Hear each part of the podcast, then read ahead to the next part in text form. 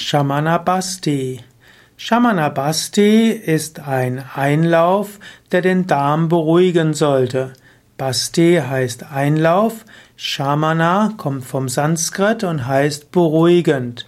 Shama heißt Ruhe und Shamana ist beruhigend, stillend und besänftigend. Shamana heißt auch das, was Krankheiten den Garaus macht.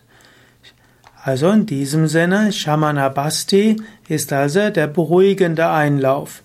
Typischerweise ist es ein Einlauf, der auf Ölbasis ist. Es gibt spezifisch bereitete Öle und diese Öle gibt man dann in den Darm in Form eines Einlaufs und das beruhigt und harmonisiert.